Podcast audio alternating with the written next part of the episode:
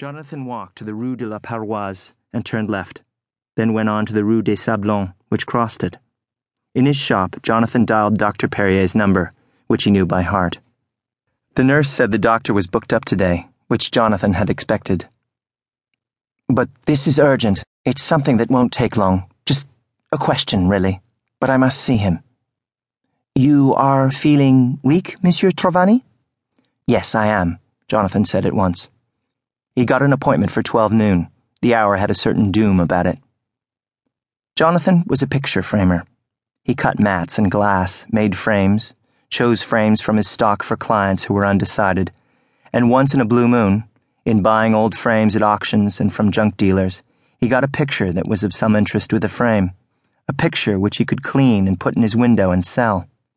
But it wasn't a lucrative business. He scraped along. Seven years ago, he'd had a partner another Englishman from Manchester, and they'd started an antique shop in Fontainebleau, dealing mainly in junk, which they refurbished and sold.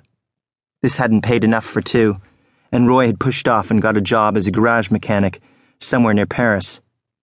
Shortly after that, a Paris doctor had said the same thing that a London doctor had told Jonathan. You're inclined to anemia.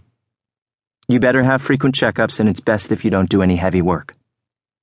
So, from handling armoires and sofas, Jonathan had turned to the lighter work of handling picture frames and glass.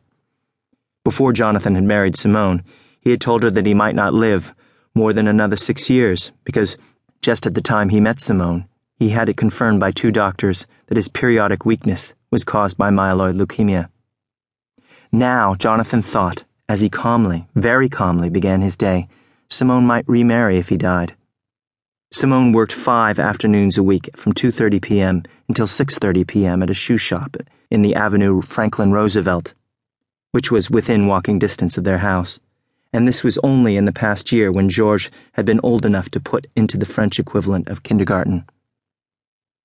He and Simone needed the 200 francs per week that Simone earned, but Jonathan was irked by the thought that Brizard, her boss, was a bit of a lecher liked to pinch his employees' behinds, and doubtless try his luck in the back room where the stock was. Simone was a married woman, as Brizard well knew. So there was a limit as to how far he could go, Jonathan supposed, but that never stopped his type from trying.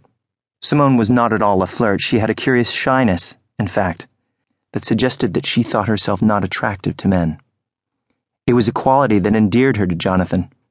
In Jonathan's opinion, Simone was supercharged with sex appeal though of the kind that might not be apparent to the average man. And it annoyed Jonathan especially that the cruising swine Brizard must have become aware of Simone's very different kind of attractiveness, and that he wanted some of it for himself. Not that Simone talked much about Brizard. Only once had she mentioned that he tried it on with his women employees, who were two besides Simone. For an instant that morning, as Jonathan presented a framed watercolor to a client, he imagined Simone after a discreet interval, succumbing to the odious Brizard, who, after all, was a bachelor and financially better off than Jonathan. Absurd, Jonathan thought.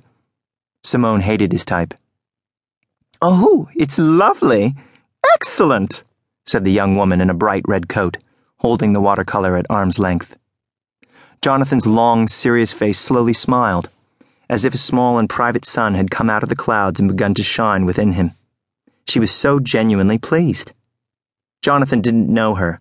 In fact, she was picking up the picture that an older woman, perhaps her mother, had brought in. The price should have been 20 francs more than he had first estimated, because the frame was not the same as the older woman had chosen. Jonathan had not had enough in stock, but Jonathan didn't mention this and accepted the 80 francs agreed upon. Then Jonathan pushed a broom over his wooden floor and feather dusted the three or four pictures in his small front window. His shop was positively shabby, Jonathan thought that morning. No color anywhere, frames of all sizes leaning up against unpainted walls, samples of framed wood hanging from the ceiling, a counter with an order book, ruler, pencils. At the back of the shop stood a long wooden table where Jonathan worked with his miter boxes, saws, and glass cutters. Also on the big table were his carefully protected sheets of mat board, a great roll of brown paper, rolls of string, wire, pots of glue, boxes of variously sized nails, and above the table on the wall were racks of knives and hammers. In principle, Jonathan liked the 19th century atmosphere.